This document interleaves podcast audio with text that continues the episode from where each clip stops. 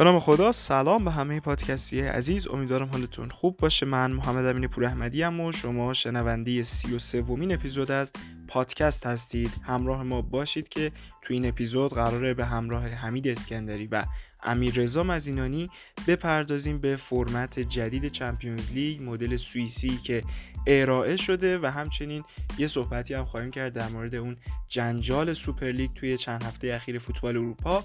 و همه اینا رو قراره در کنار هم دیگه بررسی بکنیم و ببینیم چی به چیه. اپیزود خوبی شده امیدوارم که بشنوید و لذت ببرید.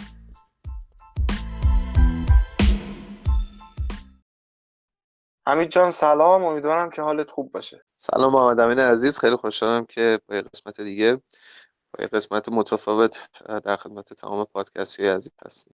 و سلام به امیر رضا مزینانی عزیز.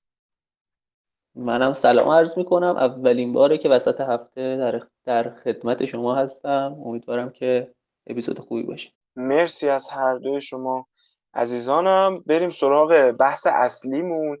این یکی دو هفته که گذشت واقعا هفته دیوانه کننده بود در فوتبال اروپا. ماجرای سوپرلیگ که پیش اومد کودتایی که دو روز بیشتر دووم نیاورد و اتفاقات عجیب غریب کم نیفتاد. این ایده تشکیل سوپرلیگی که استارتش از سال 2009 بود و حتی میشه گفت اون ایده صرفا که یک لیگ جدیدی ما درست بکنیم تحت حالا این عنوان که تیم‌های بزرگ فقط درش حضور داشته باشن در انتهای دهه 90 شکل گرفت. اما وقتی که این فرمت چمپیونز لیگ عوض شد این ایده هم در نطفه خفه شد گذشت و گذشت تا رسید سال 2009 که در اونجا باز دوباره صحبت های شکل گرفت مبنی بر ایجاد یک سوپر لیگ که فقط یه سری تیم پولدار درش حضور داشته باشن تیمایی که ستارن و پرطرف دارن حالا دریافتی هایی که تیمای بزرگ دارن طبیعتا به مشکل مالی شدیدی برخواهند خورد و این ایجاد سوپرلیگ در ده سال آینده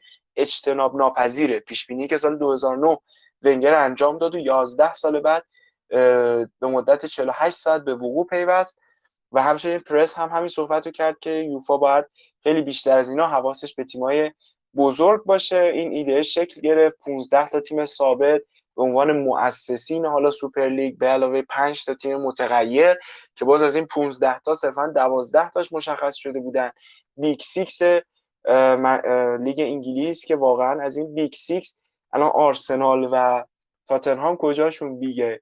و به خصوص تاتنهام. تاتنهامی که 13 سال 14 سال از آخرین جامی که گرفتن گذشته و واقعا هیچ منطقی نداره جز اینکه حالا یه مقدار فقط پولدار شدن این سالهای اخیر که بخوان توی لیگ حضور داشته باشن.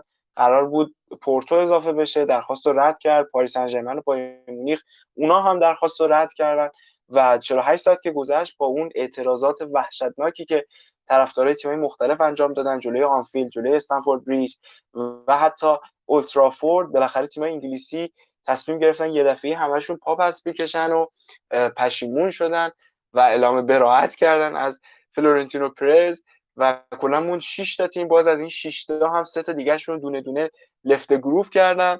اتلتیکو مادرید اینتر و آسه میلان و در نهایت موند بارسلونا یوونتوس و تیم رئال مادرید که خب سردمدارشون هم همون پرز بود. پرزی که دو تا مصاحبه در عرض 48 ساعت انجام داد.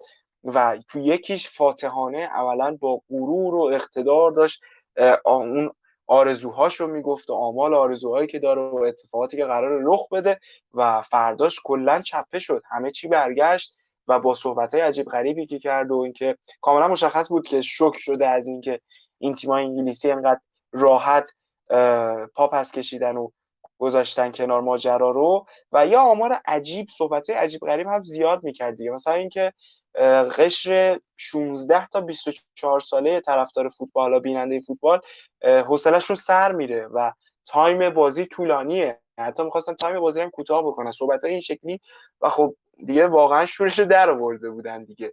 اینکه بخوان یه همچین کارایی بکنن و فوتبال واقعا صحبتش طرفدارای فوتبال در واقع حرفشون رو گفتن از اون حالت passive و منفعل بودن تا این سالیان اخیر در اومدن و اعلام کردن که چی می‌خوان از فوتبال اروپا و فوتبالی که بالاخره هستش و زندگیشون رو تشکیل داده. اما تایید ببخشید عدم تایید سوپر لیگ به معنای تایید اعمال و رفتار یوفا و فیفا نیست قطعا. مثلا آقای اینفانتینو تو صحبتی که انجام داد توی همون 48 ساعت اومد گفت که ما در فیفا به عنوان مثال حقوق بشر رو در قطر رعایت کردیم. اولا اینکه این چه ربطی داشت به ماجرای اروپا. بعد دوما شما چه جوری رعایت کردین؟ یعنی با چه منطقی؟ این عملا صحبتی بود که بدتر کرد ماجرا رو. قبول دارین یا واقعا میگم دیگه اون قطری که اینقدر وضعش فاجعه بار صحبتایی که میاد از کارگرایی که از کشورهای آفریقایی واقعا به بیگاری گرفته شده مستندی که خود گری نویل رفته بود در قطر درست کرده بود رفته بود تو اون خوابگاه هایی که ایجاد اون شهرک هایی که برای کارگرای حالا آفریقایی یا از تبار مختلف بالاخره کشورهای ضعیف آورده بودن به قطر تو اتاقای خیلی کوچیک آدمای یه اتاق کوچیک و مساحت کم و حالا تراکم بسیار زیاد و وضعیت اسفناک و شما اینقدر راحت میای تو دوربین زل می‌زنی و میگی که ما حقوق بشر رو در قطر مثلا رعایت کردیم ما فلان کردیم. این رسوایی های مالی وحشتناکی که در یوفا فیفا دیدیم طی سالیان اخیر از اون ماجرای سب بگیر تا بیا جلو خود قبلی کی بود؟ میشل پلاتینی تا همین الان چفرین. بالاخره آقای چفرین هم آدم بچه معصوم شد طفل معصوم این ماجرا شد. ولی اصلا اینطوری نیست که بگیم حالا چون سوپر لیگ بده یوفا کارش خوبه. چمپیونز لیگی که ساختن و این فرمت های عجیب غریبی که برای فوتبال اروپا به وجود آوردن خوبه. اصلا اینطور نیست. ولی خب دیگه با این کاری که این باشگاه های پولدار و خودخواه انجام دادن عملا اومدن منزه و پاکسازی کردن یوفا رو و یوفا خودش رو به عنوان یک جبهه حق به جانبی که داره روح فوتبال نجات میده نشون داد و سود بیشتر رو همین یوفا کرد. یوفایی که حالا تهدید کرده بارها بارها که جریمه سنگین می‌کنیم. ولی ما عملا الان با سه تا دسته تو این دوازده تا تیم طرفیم دیگه. شش تا تیم انگلیس که خیلی زود گفتن که آقا ما اشتباه کردیم و مثلا مالک لیورپول هم حتی ویدیو از خودش داد بیرون و گفت ما صدای شما رو شنیدیم و عذرخواهی می‌کنیم. این شش تا تیم واقعا یه دستن. سه تا تیم اینتر و میلان و اتلتیکو مادرید که بعد از اونا انصراف دادن باز یه دستن و سه تا تیمی که همچنان پابرجا موندن یعنی بارسلونا، رئال مادرید و یوونتوس باز از بین این سه تا رئال و یوونتوس از همه بیشتر. اون خیانتی که آنیلی به چفرین انجام داد و چفرین مسابقه کرد اولا گفت که ما مار تو آستینمون پرورش می‌دادیم و همچنین پرزی که خیلی هیتلر طور داشت یک کودتا رو پیروی چیز می‌کرد رهبری می‌کرد و سعی داشت که کلا همه چیز رو به هم بریزه. این سه تا باز بیشترن و باز یه خبر دیگه هم که اومد این بود که جوزپ ماریا بارتومئو جزو اصلی ترین افرادی بود که پیشبرنده این ماجرای سوپرلیگ بود و به نظرم وقتی شما اصلی ترین فردت بارتومئو باشه قطعا اون پروژه شکست می‌خوره. شک نباید بکنی و برای همین حتی صحبت شده بود که چفرین بارسلونا رو هم خیلی مقصر نمی‌دونه به خصوص شخص لاپورتا رو چون همه این کارها و همه این امضاها برای ورود به یه چنین تورنمنتی در دوران قبل از لاپورتا بوده. و از طرفی واقعا هم حالا لاپورتا و تیمش نیاز وحشتناکی دارن به این ماجرای حالا این پولی که قراره بهشون داده بشه. 400 میلیون در بعد ورود بعد باز نمی‌دونم 3.5 میلیارد به همه تیما وام داده بشه برای جبران خسارت های کرونایی و خلاصه ماجراهای از این دست. من همینجا یه stop بزنم بریم صحبت های رفقا رو بشنویم. نظرشون اول در مورد این سوپر لیگ و بعدش هم مزی فرمت جدید Champions League رو برامون توضیح بده فرمتی که اعتراض کنندگان رو هم در پی داشت. خب عرض کنم خدمتت که توضیحات مفصل رو دادی. فقط راجبه اینفانتینو من بگم که خب طبیعیه دیگه. شما وقتی به خودت شک داشته باشی و بدونی داری چه کسافتکاریایی می‌کنی کسی رو زمین هم نندازه شما برمیداری. یعنی از ترست و از حولت میای اول از همه اون اتهامات رو مبرا می‌کنی از خودت و تکذیب می‌کنی بعد میای می‌رسی به بقیه قضایی و اینکه خب طبیعتا حالا من توی ویدیویی که راجع مدل سوئیسی ساختم تیکه از صحبت های محسن نامجو رو گذاشتم. واقعا حرف دل خودم بود نه تو فوتبال توی همه مسائل دیگه. الان دنیا جوری شده که ما واقعا یه مشت آدم بی سلاح هستیم که فقط مجبوریم این همه کسافتی که تو دنیا داره رخ میده رو نگاه کنیم و فقط نگاه کنیم و اگرم که ما دیگه حال ادامه دادن نداریم.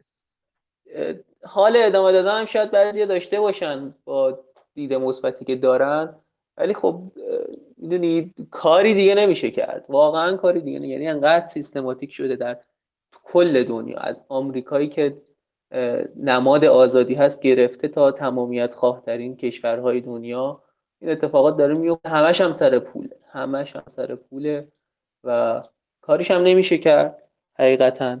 اما حالا نمی‌دونم الان می‌خوایم راجع به مدل سوئیسی صحبت کنیم بیشتر یا چی؟ محمد امین. من میگم حمید هم حالا اگه صحبتی داره در مورد این سوپر لیگ بگه بعد بریم سراغ در واقع فرمت جدید Champions League. چون فقط من یه نکته داخل پرانتز بگم خیلی bug داشت این سوپر لیگ. عملا همین ملاک انتخاب تیم ها مثلا میگم آرسنال و تاتنهام به خصوص حالا من کلیک کردم روی این دوتا شمال لندنی واقعا چه دستاوردی طی سالیان اخیر داشتن که بخوان تحت عنوان حالا تیم سوپر لیگ حضور داشته باشن. و قطعا تیمای شایسته تری بوده و این نشون میده فقط و فقط بحث پوله. و هیچ و اینکه میاد میگه آقای پرز میگه ما داریم فوتبال رو نجات میدیم ما داریم نمی‌دونم فلان می‌کنیم این داستان اصلا همش کشک واقعا. شما فقط و فقط گیرت پوله. نه چیزی فراتر از این. شما دلت برای روح فوتبال نسوخته که اومدی چنین پیشنهادی دادی. بعد پنج تا تیم مثلا گذاشتی از لیگ های داخلی بیان. اینم کاملا مشخصه که اون لحظه آخری یه تصمیم گرفتن گفتن آقا باشه حالا پنج تا تیم این دره رو یکم باز بزنیم. پنج تا تیم هم بیان هر سال مثلا یه گوشه دلشون خوش باشه. بعد وقتی شما امکان صعود و سقوط نداشته باشی برای چنین تورنمنتی عملا لیگ های داخلی بی‌معنی میشه دیگه. چون اومد پرز می‌گفت که ما کاری به لیگ های داخلی نداریم. اونا, اونا آخر هفته میلادی برگزار میشه. اینا اول هفته میلادی. و اصلا همچین چیزی منطق نداره. چون شما دوازده تا تیم هستین. همیشه خدا هم هستین. بعد خب چهار تا تیم. برای چی باید تو لیگ بجنگی؟ که چی بشه؟ top four بشین که چی بشه؟ چه اتفاقی میفته وقتی قرار نیست اگر مثلا جزء چهار تا نشین تو این لیگ حضور نداشته باشین چه سودی داره؟ عملا همه چیز به هم میریخه این وسط. و این باگا میگن باعث شد که این فرم این در واقع تورنمنت بیش از بیش متزلزل باشه پایه های شکل گیریش من شبی که داشتم خبر رو میخوندم اصلا واقعا نمیفهمیدم. واقعا خوابم یا بیدار و کل روز فرداش مغزم درگیر بود و به دلیل درگیری که داشتم سمت خبر یعنی گفتم فقط من وقت پیدا کنم برم ببینم چی شد الان. ولی یه نکته خیلی جالبی این اتفاقا که میفته آدم رویت کنه خیلی جالبه. اینکه نحوه برخورد رسانه های اروپایی و کلا مرد فوتبالی که حالا توی اروپا هست با اون دیدگاهی که دارن با نحوه دیدگاهی که حالا توی خود ایران بود خیلی جالب بود برای من. درست خب به حال استقلال پرسپولیس نمی‌خوام برن توی سوپر لیگ بازی کنن که حالا ما می‌خوایم نگران این قضیه باشیم. ولی اما اوایل یه سری fan page یه سری تیمای خاص شروع کردن از پرز تعریف کردن که godfather تیم godfather فوتبال رو نمی‌دونم همه رو زده. این نمی‌دونم چه دیدگاهی واقعا که ما داریم نسبت به یک موضوعی که این الان چه چیز خفنی به ما نشون میده که آقا طرف godfather خب خب الان که چی مثلا؟ الان اومده این فرمت رو تغییر داده. چی به فوتبال می‌رسه؟ چی به مردم می‌رسه؟ کی کی میره اون کسایی که تو قطر دارن زجر می‌کشن و آیا سوپر لیگی اومد که اینا رو نشون بده؟ سوپر لیگ میاد اینا رو نشون بده. سوپر لیگ میاد نشون بده که چقدر توی خاور میانه حقوق بشر داره نقض میشه. چقدر نژاد پرستی توی اروپا داره نقض میشه. سوپر لیگ اینا رو نمیاد نشون بده. پرز نمیاد بشینه بگه من اومدم با سوپر لیگ. در صورتی که موفق ترین تیم ده سال اخیر با فوتبال حرفش رو زد. و اون تیم بارسلونا بود تیمی که با بازیکنان کاتالونیا اومد شروع کرد صحبت کردن با زبان فوتبال که ما می‌خوایم جدا بشیم. و اون داستان جدا سازی و استقلال خودشون رو قدرت خودشون رو اونجوری نشون دادن. وقتی که من دیدم دست بارسلونا دوباره رفته توی کاسه با تیم رئال مادرید اصلا واقعا برام همه چی عجیب غریب شد که چه اتفاقی داره میفته. و از اون تیم بایر مونیخ که چقدر این مدیران بایر مونیخ درست حالا سر قضیه فیلیک خیلی گاف بزرگی دادن ولی باز نشون دادن چرا بایر مونیخن نشون دادن چرا جدا از همه مسائل به نظرم قابل احترام تیمشون. یه نکته دیگه این که ما همه انگشه اشاره رو بردیم به حریص بودن و تمکار بودن مدیران فوتبال مدیران یوفا مدیران تیم ها و من به نظرم مثل قضیه داستان ساسی مانکن که ما یک موج رو داشتیم در کشور. من یک پست روانشناسی رو خوندم و خیلی هم بهش اعتقاد دارم.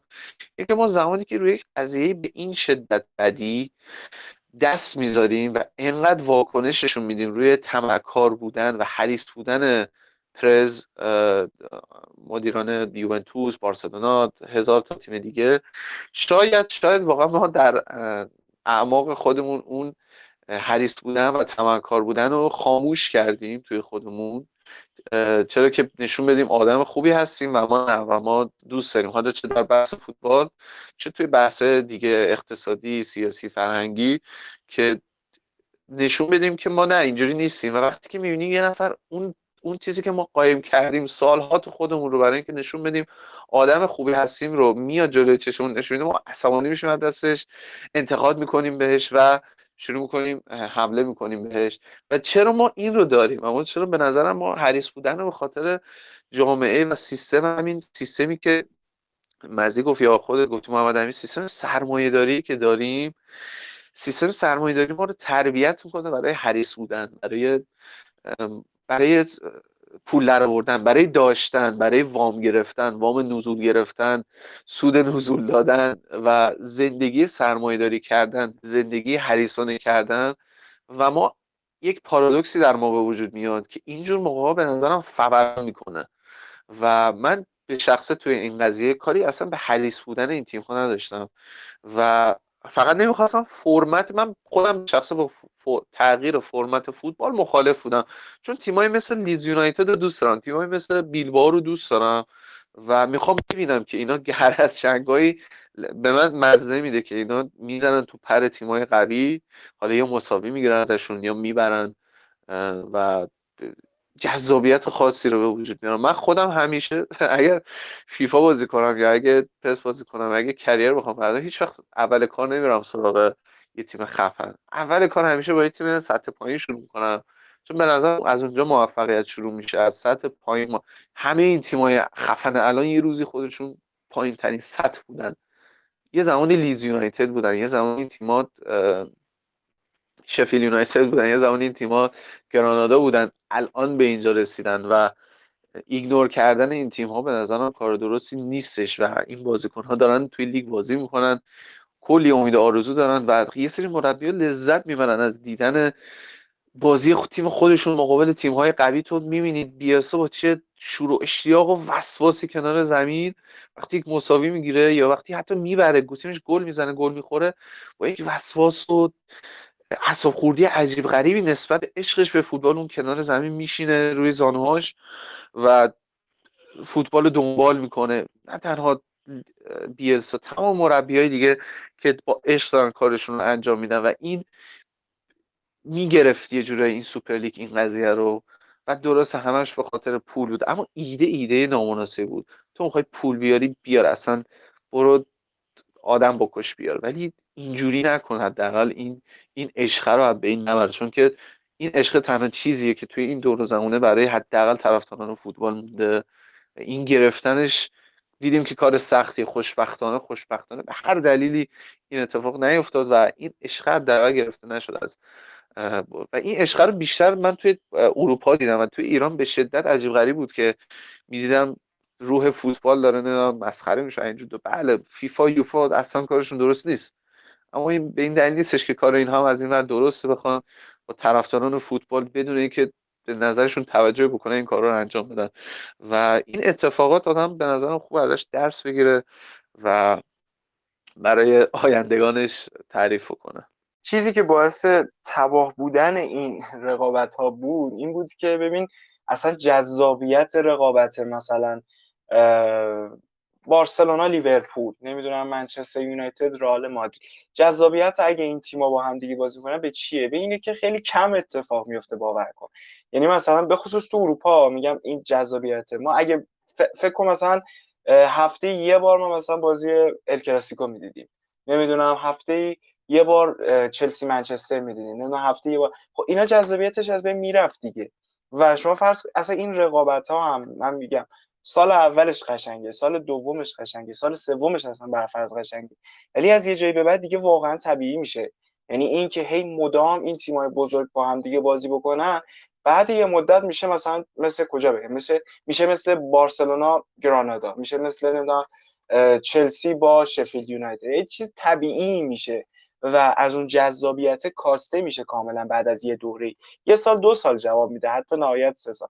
و یه منطقه یه نکته دیگه هم که هست و بعدش دیگه بریم سراغ فرمت جدید چمپیونز لیگ اینه که این عملی که می‌خواستن اینا انجام بدن عمل مافیایی بود. یعنی عملا مافیا چی میگه؟ میاد میگه که آقا پلیس الان نمی‌تونه امنیت منطقه رو برقرار کنه. اوکی من میام جای پلیس وای میستم پول می‌گیرم من امنیت رو برقرار می‌کنم. عملا کار اینا هم همینطور بود. یعنی پلیسی که یوفا بود اینا گفتن نمی‌تونه مثل آدم مدیریت بکنه. خودش داره خلاف می‌کنه خودش داره فلان می‌کنه. حالا ما میایم جاش وای میستیم و کاری که دلمون بخواد رو انجام میدیم. و این اصلا درست نیست. و جدا از این هم پرس مثلا تو صحبتاش می‌گفت مردم دوست دارن بازی مثلا بارسلونا منچستر یونایتد رو ببینن و جذابتره. و با چه منطقی این حرفو می‌زنم یعنی واقعا از کجا معلوم بازی مثلا لیدز و وست هم از کجا معلوم جذاب تر نباشه؟ یا مثلا حالا یه تیم کوچیک‌تر با یه تیم بزرگتر با چه منطقی چه این حرفی رو می‌زنن؟ مثلا چلسی وست وست برومویچ که 5 دو شد بازی جذابی نبود. لزوما بازی دو تا تیم بزرگ جذاب نمیشه. مثالاش هم زیاده تو این فصل اروپا. مثلا ما دیدیم لیورپول منچستر یونایتدی که سف سف شد تو بازی رفتشون.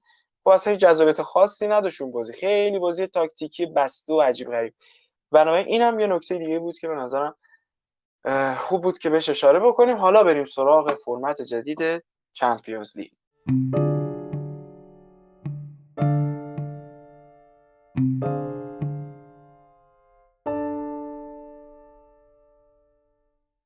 مدل سوئیسی آمدم این اسمیه که یوفا برای این فرمت جدید گذاشته. علتش چیه؟ اصلا چرا میگن سوئیسی؟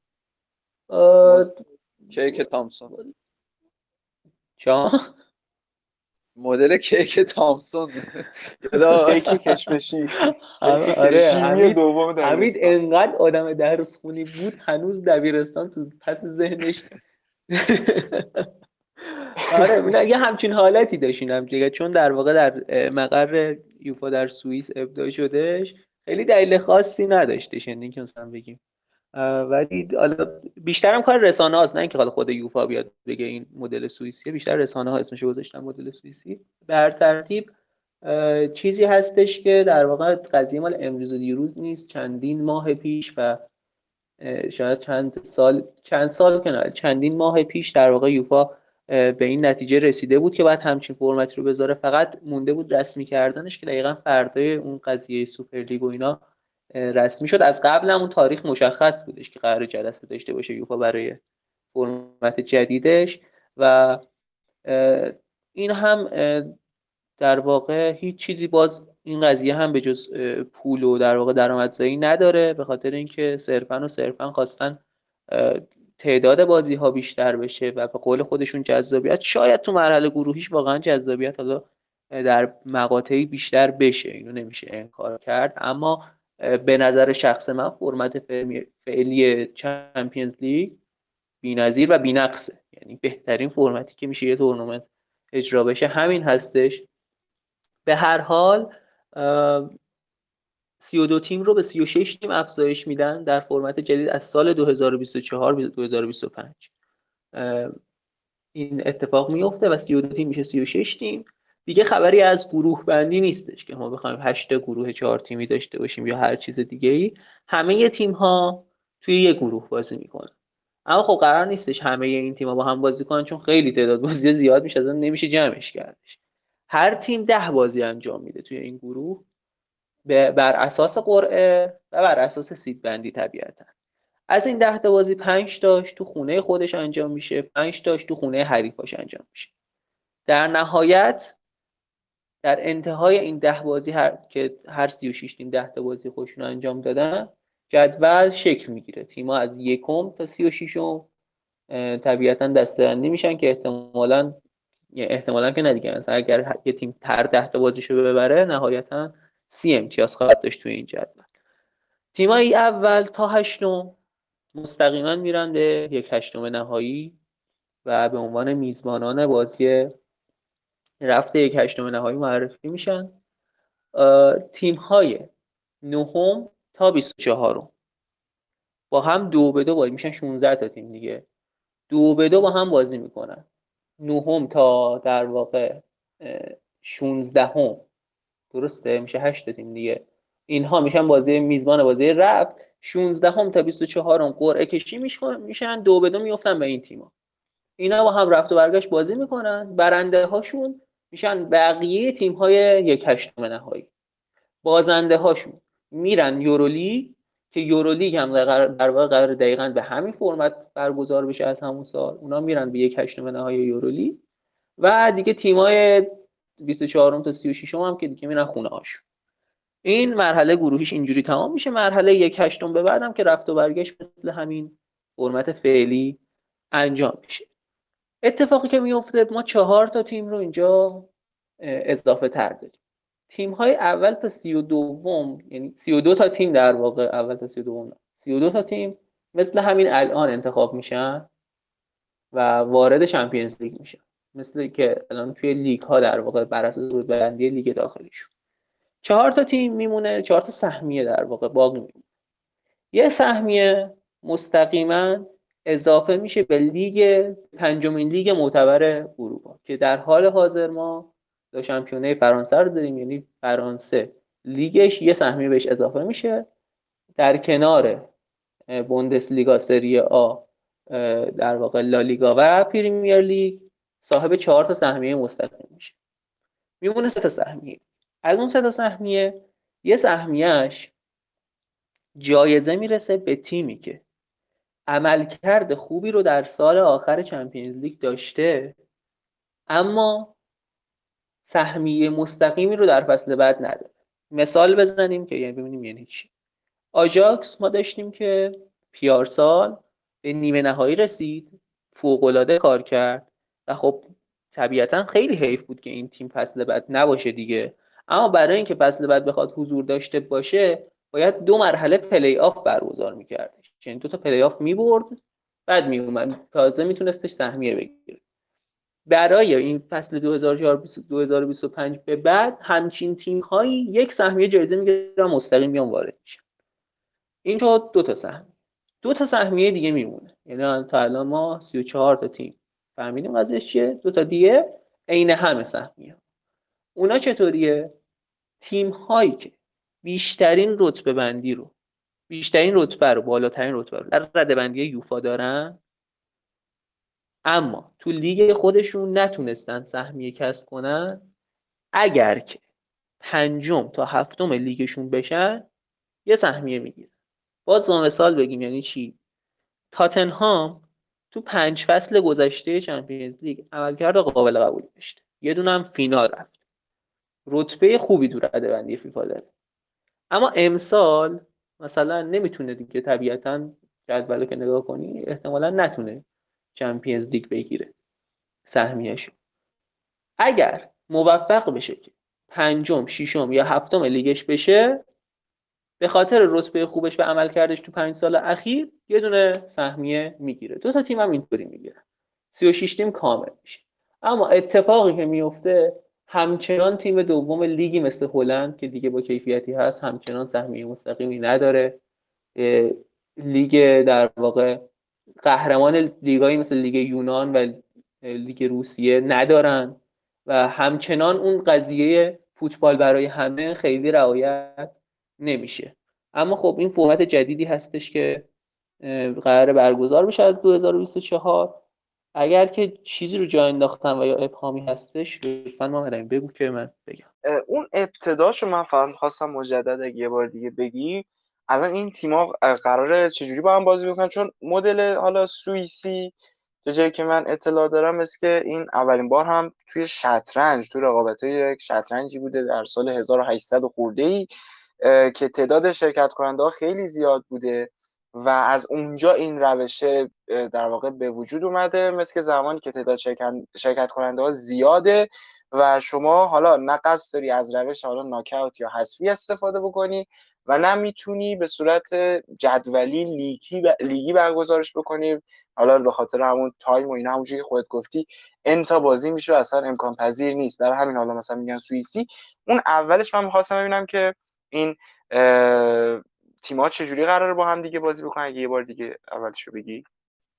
ببین ما 36 تا تیم داریم همه تو یه جدول خب؟ هر کدوم اینا قرار 10 تا بازی انجام بدن. اول اینو بگم یه چیزی رو جا انداختم. چرا قرار... چرا اصلا یه اتفاق میفته و این فرمت عوض میشه؟ بهرش برای یوفا و تیم ها چیه؟ بهرش اینه که الان ما حد یعنی یه سری تیم ها حد اکثر 6 تا بازی انجام میدن تو Champions League دیگه. کسی که تو گروهشون سوم و چهارم میشن.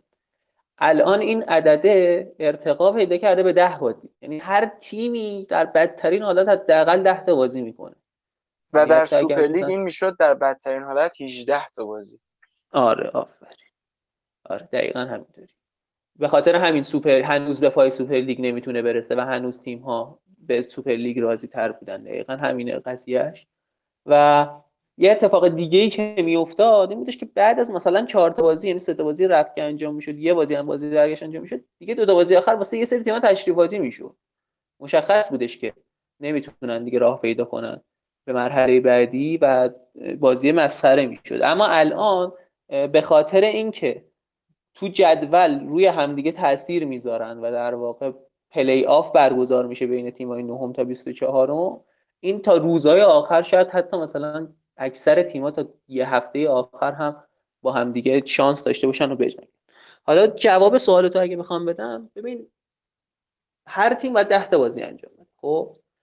میان سید بندی می‌کنن تیم ها رو مثل همین الان که تیم های قوی خیلی به هم نخورن. مثلا دیگه قوی ها به قوی ها نخورن ضعیف ها به ضعیف ها چیز میشه دیگه حق تیم ها ضایع میشه اینطوری. سید بندی می‌کنن. ده تا قرعه و نه تا قرعه برای هر تیم نه همون ده تا. ده تا قرعه برای هر تیم در میارن. میگن آقا این ده تا تیم حریف شماست توی این 36 تا. شما بعد دوباره قرعه کشی می‌کنن این ده تا بازی 5 تاش تو خونته 5 تاش بیرون خونته. اوکی؟ پس بازم... عملا هیچ جدولی نداریم. ما صرفا کاملا قرعه کشیه و اینا با هم دیگه بازی برای... می‌کنن. برای چی جدول نداریم؟ منظورم حالا گروه بندی اشتباه گفتم. آره گروه بندی نه همه توی یه گروه هن. یعنی نتایج نهاییشون ذیل هم قرار می‌گیره. آها آها. گرفتم. OK. و این عملا باعث یعنی همون صحبت گندگان دیگه.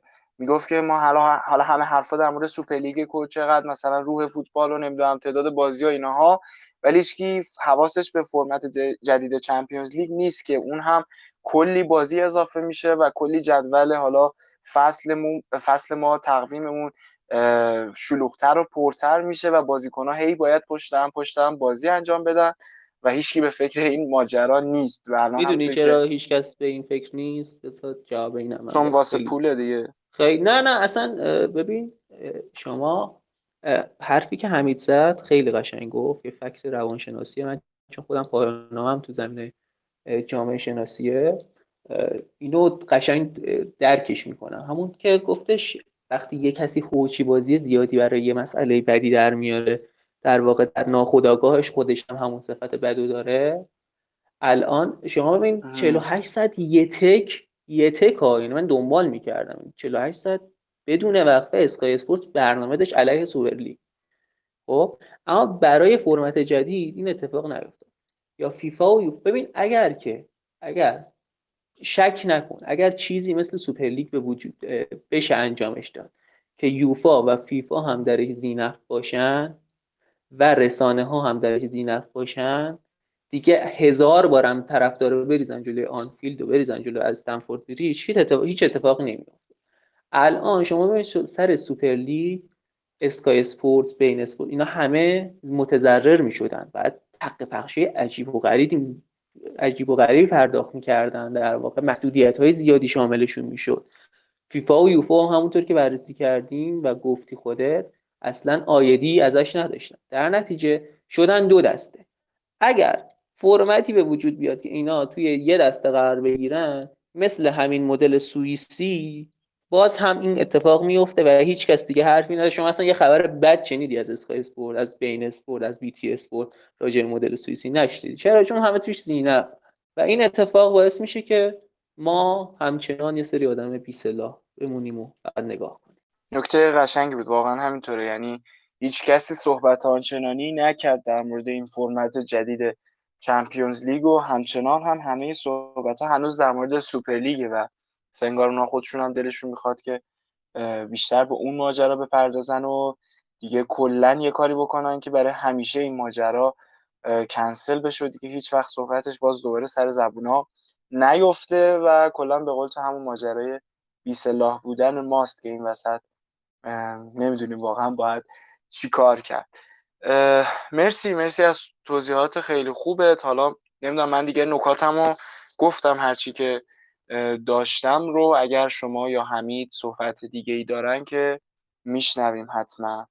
ببین به لحاظ فنی حالا حتما می‌خوام حمیدم راجع این قضیه صحبت کنم. به لحاظ فنی هم این مسئله در واقع میشه از ابعاد مختلفی بهش نگاه یکی خستگی بازیکناست واقعا همونطور که خود گندگانم گفت. چند هفته پیش چند ماه پیش در واقع در اعتراض به لیگ انگلیس گواردیولا گفته بود که بازیکن‌ها ربات نیستن بازیکن‌ها انسانن نیاز به استراحت دارن نیاز دارن برن خانواده‌هاشون رو ببینن اینها همه روی بار فنی بازی ها تاثیر می‌ذاره و اینکه آیا واقعا باعث میشه بازی ها کیفیتش بیشتر بشه بازی ها کیفیتش بالا بره جذابتر بشه یا نه من رو خود من رو این قضیه هم تردید دارم. اما خب طبیعتا تیم های بزرگ بیشتر با هم بازی می‌کنن. و جدول جدول حساستریه ها طبیعتا. به خاطر اینکه جنگ جنگ نزدیکیه. به خاطر اول تا هشتم شدن و نهم تا 24 شدن. خیلی جنگ سنگینیه. مخصوصا اگر تیم هایی مثل تیم هایی که تو فرم آرسنال فعلی هستن یا تو فرم یونایتد فعلی هستن می‌دونی فراز و نشیب دارن و اون قدرت کلاس جهانی رو هنوز شاید ندارن با اینکه یونایتد مثلا خیلی خوب کار می‌کنه. توی این فرمت خیلی تنور رو داغ می‌کنن تنور جدولی و حساسیت جدولی بالا میره. اما به لحاظ فنی در واقع آنالیز حریف های متعدد و در واقع شما مجبوری تیم هایی که باشون بازی نمی رو هم آنالیز کنی. چون یه وقت می‌بینی تو مثلا بارسلونا ممکنه با یونایتد بازی کنه. یونایتد با چه می‌دونم بایر مونیخ بازی می‌کنه. بعد بارسلونا با بایرن بازی نمی‌کنه. اما مجبور بایر آنالیز کنه و بازی یونایتد و بایرن رو آنالیز کنه. اینا روی مربی فشار می‌ذاره در واقع. قدرت تصمیم گیری مربی رو پایین میاره. چون شما می‌دونید که به لحاظ روانشناسی هر چقدر تعداد تصمیم گیری هاتون بالا بره کیفیت تصمیماتون هم پایین میاد. به خاطر همین تصمیمات مهمتون رو شما در اول روز انجام بدید. که بتونید تصمیمات با کیفیت تری بگیرید. اینها همه باعث میشه که همین تعداد بازی ها که زیاد میشه تصمیم برای line up چیندن تصمیم برای تعویض کردن مربی ها رو به لحاظ فکری خسته می‌کنه و اینها همه باعث میشه که به نظرم کیفیت کار بیاد پایین و ابعاد فنی زیادی رو میشه راجبش صحبت کرد. من کلا به این فشردگی خوب حالا جدا از اینکه بازی برای ما بیننده خب این بازی ها خب همچنان در حال چمپیونز لیگه. و خب تعداد بازی ها فقط بیشتر شده و ما هر هفته می‌تونیم بشینیم ببینیم و یه پوفافیل بزنیم جلو بخوریم. ولی من به نظرم بازم کار جالب خیلی نیستش اینقدر تعداد بازی بالا بره. چون ما تیما رو دیگه نمی‌بینیم. تیما دیگه تیمای خودشون نیستن. پدر مادرید داره در میاد. و از سر مسئولیت لیورپول این فصل ما دیدیم چی چه بلایی سرش اومد. حالا علاوه که کرونا و همه این مسائل تاثیر گذاشت روی مسئولیت بازیکن خب فشردگی بازی ها تاثیر داشت. به خصوص در لیگ انگلیس که خودش بازی خیلی فشرده ای داره. و کی دوست داره لیورپول اینجوری ببینه؟ آقا شما اصلا طرفدار لیورپول نیستی. اصلا کلا بی‌طرفی. دو واقعا دوست نداری تقابل فندایک و راموس رو ببینی. نه اینکه این دو تا تیم وقتی به هم می‌خورن. اینور میلیتائو باشه اونور فیلیپس باشه. اصلا این اینو واقعا ما می‌خوایم ببینیم. اصلا واقعا اولین سوالی که باید بپرسیم اینه ما حاضر میایم این چیزی رو ببینیم. و از اون نبود لواندوفسکی ما مقابل پی اس می‌خوایم ببینیم که پپ گواردیولا مسابقه گفتش که حالا کی میاد جواب پس بده بابت بازی های مسخره فیفا day که لواندوفسکی اونجا بازی کنه مصدوم بشه بعد مقابل پی اس به بازی نرسه. و این فشردگی رو ما چند بار دیدیم. به غیر از اینکه تیم هایی که فقط لحاظ بدنی فقط دیگه خودشون رو آماده می‌کنن تو این شرایط. و به نظرم هم فنی خیلی کمتر میاد. پا... میاد پایینتر. و به خاطر همین ما اکثرا تو این چند سال اخیر ندیدیم تیم هایی که با تاکتیک بازی می‌کنن با مثلا توتال فوتبال بازی می‌کنن بیان بالا. لیورپول لحاظ بدنی فوق العاده بود که اومد رسید به اینجا. حال زیدان مصوم کم داد که تونست اون ستا یو سی رو ببره. لحاظ بدنی خوب بود. مربی بدنسازشون مربی بدنساز خوبی بود اون ستا سیری که آوردن.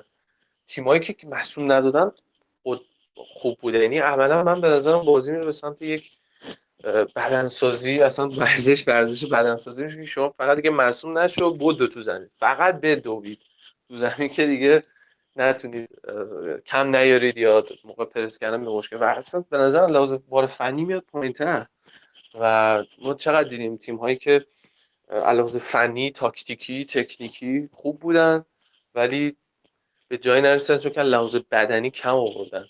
و اگه دقتم بکنی یک مربی مثل زیدان توی رقابت سی ال وقتی که تیم حریفش خسته میشه توی نیمه دوم معمولا بازیکنهای با حوازی بالایی رو میاره وینگر اضافه می‌کنه اون زمان واسکز و آسنسیو رو میورد الان رودریگو رو میاره که بندازن پشت فضای فول بک های خسته تیم و بتونن از فضای پشتشون استفاده بکنن و صرفا دیگه فوتبال اینجوری میشه. شما به نظرم علاوه فنی باید نیمه اول کار رو تموم بکنی که دیگه نیمه دوم با تعداد بازی بالا پدر بازیکن‌ها در اومده دیگه پنج تا اگه زدی نیمه دوم دیگه چهار تا رو بخوری اشکال نداشته باشه. اینجوری یعنی من به نظرم عجیب غریب این هم عجیب غریب اما هم چیزی که طبق چیزی که گفتین دارن ازش سود می‌برم و خب کسی نمیاد انتقاد کنه. آقا شما لواندوفسکی که مسئول شدی توپ طلا هم بهت ندادیم. دیگه مهم نیستی در تو. و یه نکته که گفتش مزه گفتش بازیکن ها تو گفتی مزه گفتش بازیکن ها ربات نیستن انسان این این تفکریه که فوتبال رو آدم رو عاشق فوتبال می‌کنه. و به ما نشون میده این تفکر. ببین خوان مالیلو توی اون نریشنی که یاد به شما ساختیم گفتش که بازیکن ها بطری نیستن که پر بشن. بازیکن ها شعله ای که باید روشن بشن. و این کار ما فقط داریم بطری پر می‌کنیم. این اون انیمیشن معروف که چند تا لیوان می‌رفتن لیوان شیشه ای و روش یه مایه میریختن اگه دیده باشید انیمیشنشو و این مایه بزرگتر می‌شد و رسید به یک لیوانی و این نشون می‌داد که ما یک جامعه داریم که فقط داریم آدم ها رو پر می‌کنیم و اونها رو اصلا روشن نمی‌کنیم. اصلا جرقشون رو نمی‌زنیم و با فوتبال هم داریم همین کار می‌کنیم. داریم یاد میدیم به نسل آینده که بیا و تو اینجوری باش. فوتبالیست مورد علاقت امباپه است. ببین امباپه رو داره مثل واقعا مثل اسب داره کار می‌کنه برای ما. و این اون شخصیت توی قلعه حیوانات فقط داره کار می‌کنه برای ما. برایش مهم نیستش که آقا امباپه احساسات داره امباپه مسئولیت داره.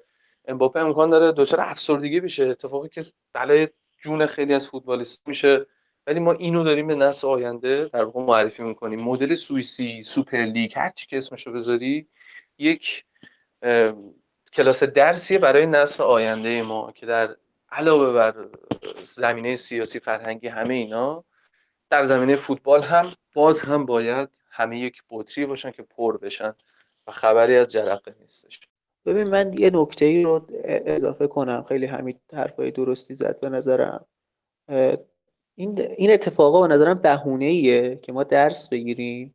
خودم خودم واقعا این درس رو ازش گرفتم و از اون روز سعی کردم که واقعا بیشتر مطالعه کنیم. ببین روی کرده جامعه خودمون به سوپرلیگ رو شما دیدی؟ طرف تو fan page ایرانی می‌رفتی هیچکی انگار مثلا خوشایندشون بود همه سوپر لیگ. هیچ کس مخالف این قضیه نبود. و بعضا استدلال ها این بودش که فکر نکنید یوفا و فیفا مثلا آدم های خوبن. نه اونا خوب نیستن ما می‌دونیم. ولی دلیل نمیشه که اگر که اونا خوب نیستن ما از یه بدیه دیگه طرفداری کنیم. من می‌خوام بگم توی این جامعه که واقعا آدم ها همچین روی کردی دارن؟ ما نیاز داریم به اینکه برای مقابله باهاش مطالعه کنیم. یعنی اگر که حتی تو زمینه مورد علاقه هم شما اگر کتاب فوتبال علیه دشمن رو که محمد امی خودش توی پیجش معرفی کرده اگه این کتاب خونده باشی می‌بینی که قدرت فوتبال عجب قدرت عجیبیه. یعنی تو چه جوامعی رو تغییر داده؟ یعنی به لحاظ فرهنگی چه اتفاقات عجیبی تو آفریقا افتاده به لحاظ سیاسی چه اتفاقات عجیبی تو آرژانتین و شیلی افتاده. به واسطه فوتبال واقعا یعنی جمله قشنگی داره عادل فردوسی پور میگه که فوتبال پدیده که بر هر پدیده اجتماعی فرهنگی سیاسی اقتصادی دیگر اثر می‌گذارد و, بر و از هر پدیده اجتماعی فرهنگی سیاسی اقتصادی دیگری هم اثر می‌گیرد. حالا نمیم دقیقا همین جمله بودش ولی همچین مضمونی داشته حرفش. همین کتاب قلعه حیواناتی که حمید الان بهش اشاره کرد این نمود کاملی از این فیفا و یوفا بودش. حتی تو اشل کوچیک تو اشل بزرگتر می‌تونیم ما یه سری حکومت ها رو در سطح دنیا ببینیم که این اتفاق داره براشون میفته و آدم ها رو ببینیم که به مسابقه چه چیزهایی می‌تونن ببینن. افرادی که پول دستشونه و قدرت دستشونه. خیلی نمی‌خوام وارد این بحثا بشم و شدم البته دیگه طولانی ترش نکنم. اما چیزهایی که مهمه من خواهش می‌کنم چیزی که من خودم درس گرفتم و دارم سعی می‌کنم انجامش شدم عین یه دوست که حالا یه پادکستی الان دعوت شده می‌خوام بگم که واقعا سعی کنیم که مطالعه کنیم که بتونیم خودمون رو از این یه همچین جوامعی بیرون بکشیم از همچین لجنزارهای خودمون رو جدا کنیم. مرسی مرسی از صحبت های خیلی خیلی خوبتون. حالا ایشالله میگم فصل که تموم بشه فصل فوتبال رقابت این دوره. حتما در اون فاصله اون گپی که بین دو تا فصل داریم می‌تونیم بیشتر و بیشتر بریم صحبت بکنیم در مورد این مسائل بنیادی تر در مورد حالا خود ماهیت فوتبال و مسائل مسائلی که فوتبال رو وصل می‌کنه به موضوعات دیگه زندگی سیاست اجتماع نمی‌دونم مسائل اجتماعی فرهنگی هنری و هر چیز دیگه ایشالله حالا باز اون موقع از سال بیشتر به این مسائل خواهیم پرداخت. ما این اپیزود رو فکر می‌کردیم ده دقیقه بشه شد چهل و هفت دقیقه تا به اینجا. ممنونم از مزی عزیز ممنونم از حمید دوست داشتنی بابت همه صحبتاشون و توضیحاتشون به خصوص مزی که خیلی خوب این مدل سوئیسی رو به همه ما توضیح داد. امیدوارم که شما هم از شنیدن این اپیزود لذت برده باشید یادتون نره. اگر دوست داشتین حتما برای رفقاتون بفرستین این اپیزود و این پادکست رو معرفی بکنید و حامی ما باشید. چرا که به غیر از شما ما حامی دیگه ای نداریم. مراقب خودتون باشین. آخر هفته خیلی زود برمیگردیم.